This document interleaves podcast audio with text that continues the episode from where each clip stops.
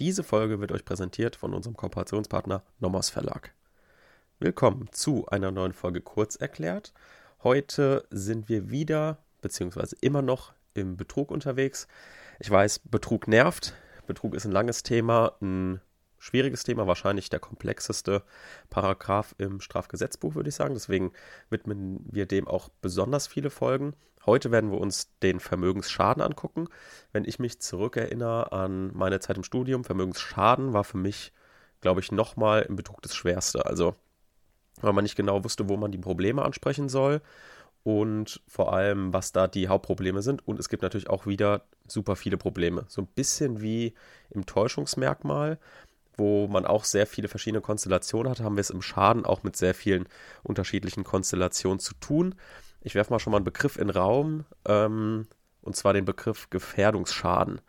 Das ist einfach ein Thema, was alle schwierig finden, gehe ich mal von aus. Diejenigen, die das gut beherrschen, Respekt, aber die meisten werden es nicht genau wissen, worum es sich handelt. Das schauen wir uns natürlich auch in den nächsten Folgen an.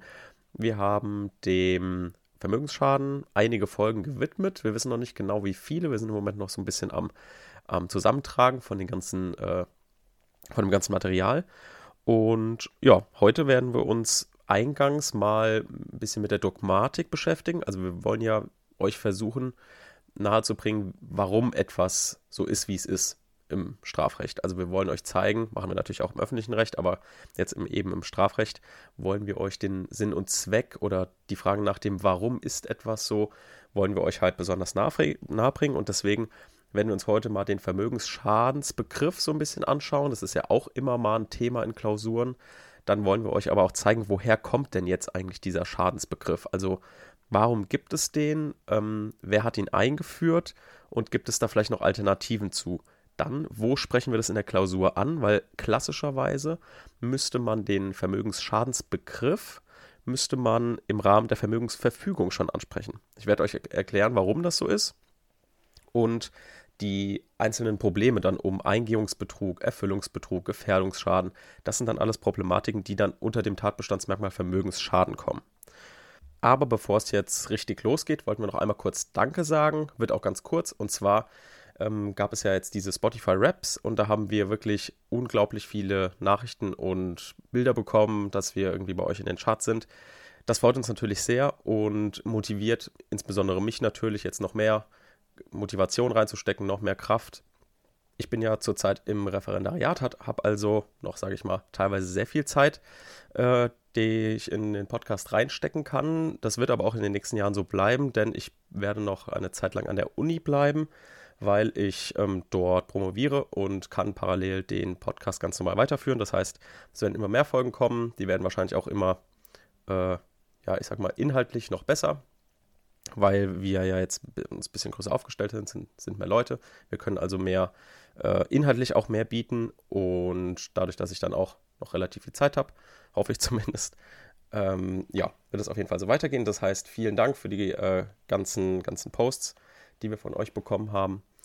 Und genau, dann würde ich sagen, genug ähm, das Vorausgequatsche. Wir steigen jetzt ein, nochmal ganz kurz mit dem Aufbau im Betrug. Und zwar haben wir es zu tun mit natürlich dem Tatbestand, dann Täuschung über Tatsachen, täuschungsbedingter Irrtum, irrtumsbedingte Vermögensverfügung, verfügungsbedingter Vermögensschaden, Vorsatz, natürlich bezüglich aller vier Merkmale, dann Absicht rechtswidriger und stoffgleicher Bereicherung, Bereicherungsgefahr, Stoffgleichheit der beabsichtigten Bereicherung, Rechtswidrigkeit der beabsichtigten Bereicherung, Vorsatz bezüglich B und C, also bezüglich der Stoffgleichheit und der Rechtswidrigkeit und dann Rechtswidrigkeit, Schuld und dann nicht vergessen den besonders schweren Fall aus Absatz 3. So, wenn wir jetzt in das vierte Tatbestandsmerkmal mal eintauchen, so mal im Grobüberblick, da haben wir es erstmal mit dem Problem der Vermögensbegriffe zu tun. Es gibt im Wesentlichen zwei Vermögensbegriffe, die sich durchgesetzt haben. Das ist einmal der rein wirtschaftliche Vermögensbegriff. Ähm, der halt sagt, hiernach äh, umfasst das Vermögen die Gesamtheit aller vermögenswerten Güter und Rechtsposition einer Person. Hm, weiter, schwammiger Begriff, okay. Merken wir uns einfach, lernen wir auswendig. Und dann gibt es auch noch den juristisch-ökonomischen Vermögensbegriff. Der verlangt zusätzlich, dass die Rechtspositionen der Person aus dem rein wirtschaftlichen Vermögensbegriff unter dem Schutz der Zivilrechtsordnung stehen und nicht rechtlich missbilligt werden. Das heißt also, der spricht praktisch das Problem an, ah, wir wissen, es gibt Vermögensdelikte im Ganoven-Milieu und möchten das nicht dulden. So, das sagt eigentlich der juristisch-ökonomische Vermögensbegriff. Wir wollen im Ganoven-Milieu nicht irgendwie mit Betrug hantieren müssen. Bestes Beispiel ist dafür, wenn jetzt ein Mörder Vorkasse kassiert, im Wissen, er wird den Mord überhaupt nicht begehen. So, also kann dann, gibt es einen Betrug in diesem Fall und der juristisch-ökonomische Begriff sagt eben nein, wir betrachten die Sache ähm, so, dass man gucken muss, okay, steht es im Schutz der Zivilrechtsordnung und da müssen wir sagen, nee, weil äh, ja, wenn man einen Mord plant, das wird von der Zivilrechtsordnung nicht gedeckt. Und der rein wirtschaftliche sagt jetzt, ja, das funktioniert hier, da die faktische Besitzposition am Geld zivilrechtlich geschützt ist, weshalb die Sittenwidrigkeit des Rechtsgeschäfts keine Rolle spielt. Also, die gucken nicht, steht jetzt diese Rechtsposition auch unter dem Schutz der Zivilrechtsordnung, also insgesamt, also woher kommt jetzt dieser Betrug? Ist es ein Betrug aus dem Ganoven-Milieu oder eben nicht? Und der rein wirtschaftliche, der guckt eben nur, okay, das Besitzen von Geld, ist das geschützt? Ist das eine Rechtsposition, die geschützt wird, grundsätzlich? Und hier sagt man grundsätzlich ja. Das heißt, der fragt nicht, ich habe mir das so immer so ein bisschen erklärt, der fragt nicht nach dem Hintergrund, also wo kommt das Geld her? Sondern es wird einfach nur gefragt, okay, du hast Geld, generell hast du da auch ähm, eine schützenswerte Position dran, also eine Rechtsposition. Man kann sich natürlich auch sagen, okay, es ist ein, Vermögens, ein vermögenswertes Gut, das Geld, und kann allein da schon mit dem rein wirtschaftlichen Begriff arbeiten. Aber wie gesagt, der juristisch-ökonomische Begriff sagt eben, nee, funktioniert nicht, weil hier der Schutz der Zivilrechtsordnung untergraben wird, wenn wir auch im Ganoven-Milieu hier jetzt mit ähm, Strafen arbeiten. Auch ein bisschen Hintergrund ist, wir wollen ja jetzt nicht den Straftäter auch noch schützen, also derjenige, der angeboten hat, einen Mord zu begehen, den wollen wir jetzt auch nicht noch unter den Schutz ähm, des Strafrechts stellen, aber der rein wirtschaftliche Begriff sagt, ja doch, machen wir schon. Und wer das genauer nachlesen will, da gibt es ähm, ein gutes BGH-Urteil, das ist vom 11.04.2018, 5 STR 595-17. Das ist äh, ein Betrug zum Nachteil des islamischen Staats. Wer das mal nachlesen will, da ist es ganz gut erklärt und ja, da kann man das ganz gut verstehen. So, wenn wir uns jetzt angucken, wo muss das in der Klausur geprüft werden?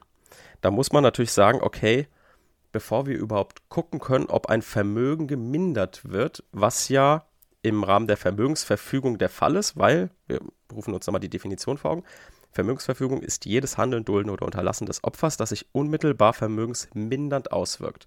Bevor wir sagen können, ob sich ein Vermögen mindert, müssen wir überhaupt sagen können, was ist denn Vermögen überhaupt? Ne, weil vorher können wir nicht sagen, okay, das ist jetzt gemindert, wenn wir gar nicht wissen, gehört das jetzt zu, zu dem geschützten, vom Betrug geschützten Vermögensbegriff oder eben nicht. Und deswegen wäre allein der Streit, wenn ihr also ein Delikt aus dem Ganoven-Milieu habt, das ist ja eigentlich der einzige Problemfall, wo ihr diesen, diesen Streit führen müsst, welcher Begriff jetzt einschlägig ist. Das müsst ihr dann eigentlich im Rahmen der Vermögensverfügung vorab klären. Ist hier überhaupt hm, vom Betrug geschütztes Vermögen betroffen? So, die Frage könnt ihr aufwerfen und dann diskutiert ihr, ja, kommt drauf an, nach welchem Vermögensbegriff man diese Rechtsposition einordnet. Also ist das eine Rechtsposition, die vom rein wirtschaftlichen Vermögensbegriff erfasst ist oder vom juristisch-ökonomischen Vermögensbegriff oder eben nicht. So, das heißt also, fürs Gutachten wird in der Regel das Problem der Vermögensbegriffe wird zwar in den Lehrbüchern beim Schaden behandelt, weil es natürlich klassischerweise da gut erklärt werden kann. In der Klausur müsst ihr aber in der Vermögensverfügung schon drauf eingehen. Weil ansonsten wirkt das ein bisschen unsouverän, wenn ihr schon sagt, okay, es ist vermögensmindernd, war, diese, äh, war dieses Handeln, Dulden oder Unterlassen. Und danach werft ihr die Frage auf, okay, ähm, ist das überhaupt vom Vermögen erfasst? Also was ist hier denn überhaupt das Vermögen? So, das ist widersprüchlich, beziehungsweise nicht, nicht konsequent. Deswegen empfehle ich euch, sprecht es lieber in der Vermögensverfügung an. Genau, das ist jetzt der rein wirtschaftliche Vermögensbegriff oder der juristisch-ökonomische äh, Vermögensbegriff. Und wir haben ja im Rahmen des Zivilrechts kennt ja jeder auch die Schadenslehre. Ne? Paragraph 249 fortfolgende ist aber so ein bisschen nervig. Man hat sich letztendlich fürs Examen vor allem auch nicht richtig darauf vorbereitet. Oder man weiß jedenfalls, wo die Sachen so ungefähr stehen und hofft einfach, dass Schadenslehre nicht drankommt. Und genau diese Schadenslehre gibt es natürlich auch im Strafrecht. Und jetzt hier beim Vermögensschaden sind diese Vermögensbegriffe natürlich auch irgendwo hergekommen. Die hat sich jetzt nicht irgendjemand ausgedacht, sondern die sind entstanden aus einer Vermögenslehre, die sich nennt die wirtschaftliche Schadenslehre. So, da gibt es ein paralleles, eine parallele Schadenslehre, die sich nennt die Zweckverfehlungslehre. Für diejenigen, die sich jetzt schon im Betrug ein bisschen auskennen, die denken da direkt danach, ach, Zweckverfehlungslehre sagt mir doch was. Das ist doch irgendwie mit einer bewussten Selbstschädigung, also so ein, so ein Spendenfall, wo jemand so tut, als würde er spenden, um den, um jemanden dazu zu bringen, Geld zu spenden obwohl es eigentlich für ihn selbst gedacht ist. Ne? Da haben wir irgendwie Zweckverfehlungslehre, klingelt da so ein bisschen bei uns. Werbung. Auch heute haben wir wieder eine Empfehlung vom Nommers Verlag für euch. Und zwar mal wieder ein alter Klassiker, den ich schon öfter empfohlen habe, den ich auch selbst zur Aufarbeitung dieser Folgen genutzt habe. Das ist ähm, Strafrecht allgemeiner Teil von Kindhäuser Zimmermann. Kann man auf jeden Fall immer empfehlen, habe ich auch im, zu meinen Hausarbeiten benutzt. Hm, was ist da jetzt der Vorteil? Also was macht das Lehrbuch jetzt besser als andere? Ich finde, es ist überschaubarer. Das heißt, es ist relativ kompromittiert, ähm, kompromittiert, kompromittiert? Ja, kompromittiert. Also relativ zusammengefasst, will ich damit sagen. Also die Probleme sind ähm, kurz dargestellt. Es ist jetzt nicht, also ein Lehrbuch, wo dann die ganze Zeit auch noch mit, mit Dünndruck irgendwie gearbeitet wird, sondern es ist eben so das Wichtigste dargestellt an den Meinungen, aber halt kurz und knapp. Es ist jetzt nicht ein Lehrbuch, was man nutzt für Doktorarbeiten oder was auch immer. Also es ist insbesondere für Klausuren eigentlich sehr sinnvoll und fasst halt diese, diese Menge an Meinungsstreitigkeiten im allgemeinen Teil im Strafrecht eigentlich ganz gut zusammen. Deswegen ähm, können wir das auf jeden Fall empfehlen. Schaut einfach mal rein. Ist auch für, für jeden Studierenden auf jeden Fall bezahlbar. Es ist jetzt kein, kein, kein teures Buch. Ähm, hat auch vier, knapp 450 Seiten, wenn ich mich da richtig erinnere und ist jetzt auch in der neuesten Auflage aus 2022 erhältlich. Werbung Ende. Und dann kommt man auch schon ganz schnell von dieser Zweckverfehlungslehre, kommt man dann auf diesen Begriff des individuellen Schadenseinschlags. Also wenn äh, jemand etwas kauft, ein Äquivalent dafür bekommt, was für ihn aber irgendwie nutzlos ist. Er hat zwar ein wirtschaftliches Äquivalent bekommen, es ist aber irgendwie nutzlos. Und da spricht man eben vom individuellen Schadenseinschlag. Jetzt haben wir also verschiedene Begriffe, die wir kennen, die wir in Problemen zuordnen können in der Klausur, also Zweckverfehlungslehre, individueller Schadenseinschlag, dann generell die, ähm, den wirtschaftlichen Vermögensbegriff, die wirtschaftliche Schadenslehre. Das sind jetzt Begriffe, die müssen wir ein bisschen sortieren, damit wir wissen, über was wir uns unterhalten und auch so ein bisschen verstehen, woher denn jetzt diese Zweckverfehlungslehre kommt. Denn grundsätzlich ist es so, dass die Zweckverfehlungslehre an sich eher veraltet ist. Also diese Zweckverfehlungslehre, daraus entstehen nicht mehr die Vermögensbegriffe. Oder da leitet man die Vermögensbegriffe nicht her, denn die Zweckverfehlungslehre sagt, oder nach der Zweckverfehlungslehre ist die Vermögensminderung nicht als Schaden anzusehen, wenn durch sie der mit der Verfügung verbundene Zweck erreicht wird. Das heißt, es wird einfach geguckt, kompensiert die Zweckerreichung die Vermögensminderung. Also wo wir ja vorher eigentlich immer zum Beispiel klassischerweise beim Eingehungsbetrug der Leistung kein Äquivalent entgegensteht. Also man guckt einfach, okay, der hat ähm, eine Leistung gegeben, hat er dafür eine Gegenleistung bekommen. So, dann sagen wir ja, entweder ja oder nein. Also wenn jemand kein Äquivalent bekommen hat, A, liegt ein Vermögensschaden vor und wenn nicht, nicht. Aber hier gucken wir jetzt gar nicht, was jetzt genau das Äquivalent ist nach dieser Zweckverfehlungslehre, sondern wir gucken einfach, ob generell der Zweck erreicht wurde. Das heißt also, der Schaden bezieht sich hierbei nicht auf die Verringerung des finanziellen Gesamtvermögenswertes, sondern nur auf die mit der konkreten Verfügung des Opfers verbundene Vermögensminderung. Was aber im Umkehrschluss für uns natürlich auch wieder heißt, das funktioniert nur, wenn Leistung und Gegenleistung gleichwertig sind. Also zum Beispiel beim Bargeld. Also was jetzt nicht funktioniert, sind so klassische Tauschverhältnisse. So, weil dann kann man nicht genau gucken, okay, wurde der Zweck erreicht. Also wir gucken eher unabhängig davon, ob jetzt jemand ein Äquivalent für etwas bekommen hat. Wenn der Zweck erreicht wurde von dem, was er erreichen will, dann liegt kein Vermögensschaden vor. Es ist also, sage ich mal, vom Gefühl her so ein bisschen weiter. Also wir gucken nicht, streng nach der jetzt gleich kommenden wirtschaftlichen Schadenslehre, ob ein Äquivalent auf der anderen Seite da ist, sondern wir gucken, okay, wurde denn hier ein Zweck erreicht? Das ist aber eigentlich, also diese Zweckverfehlungslehre ist eigentlich nicht der Grundsatz, woher wir jetzt diese Vermögensbegriffe haben, sondern die Vermögensbegriffe kommen aus der wirtschaftlichen Schadenslehre. Und die wirtschaftliche Schadenslehre, die enthält ein Saldierungsprinzip. Gerade das, was ich schon erklärt habe. Also gibt es auf der einen Seite etwas, was jemand bekommen hat, eine Leistung. Und wenn der andere auf der Seite kein gleichwertiges Äquivalent bekommen hat, dann liegt ein Vermögensschaden vor. Ansonsten, wenn jetzt Leistung und Gegenleistung sich decken, also wenn ein Äquivalent für die Leistung da ist, die auch dazu passt und wo man sagt, okay, ist man zufrieden mit, dann liegt eben kein Vermögensschaden vor. Aber wir machen jetzt trotzdem einen Zweischritt. Also wir gucken als erstes, okay, gibt es ein Äquivalent auf der anderen Seite? So, das gucken wir entweder nach dem rein wirtschaftlichen Vermögensbegriff oder dem juristisch-ökonomischen äh, Vermögensbegriff. So, also gucken danach, okay, liegt ein Äquivalent vor. Wenn wir sagen, okay, es liegt ein Äquivalent vor, machen wir mal dazu mal ein ganz praktisches Beispiel, dass ihr alle auch mitkommt. Also ich gehe jetzt in einen Elektronikladen und sage, ah geil, ich brauche neuen Subwoofer oder eine neue Surround-Anlage. So, dann gehe ich zu dem Verkäufer und sage, ja, guck mal hier, äh, ich habe einen neuen Fernseher, ich will da irgendwie so ein, so ein geiles Surround-Anlage haben, dass ich irgendwie Filme besser gucken kann. Ähm, hab aber zwingend, brauche ich eine Kabelverbindung zwischen, zwischen den Boxen und ähm, zwischen dem Fernsehen, weil ich so einen veralteten Fernseher habe, geht nur mit Kabel. Sondern sagt der Typ, ah, okay, er guckt mal und ähm, zeigt mir dann Boxen, wo er sagt, ja, die funktionieren auch so, hier Kabel, pipapo. Verkauft er mir zu einem Preis, der angemessen ist, der auch passt. Das heißt, ich bezahle diese Surround-Anlage angemessen, jetzt nicht im übertriebenen Missverhältnis.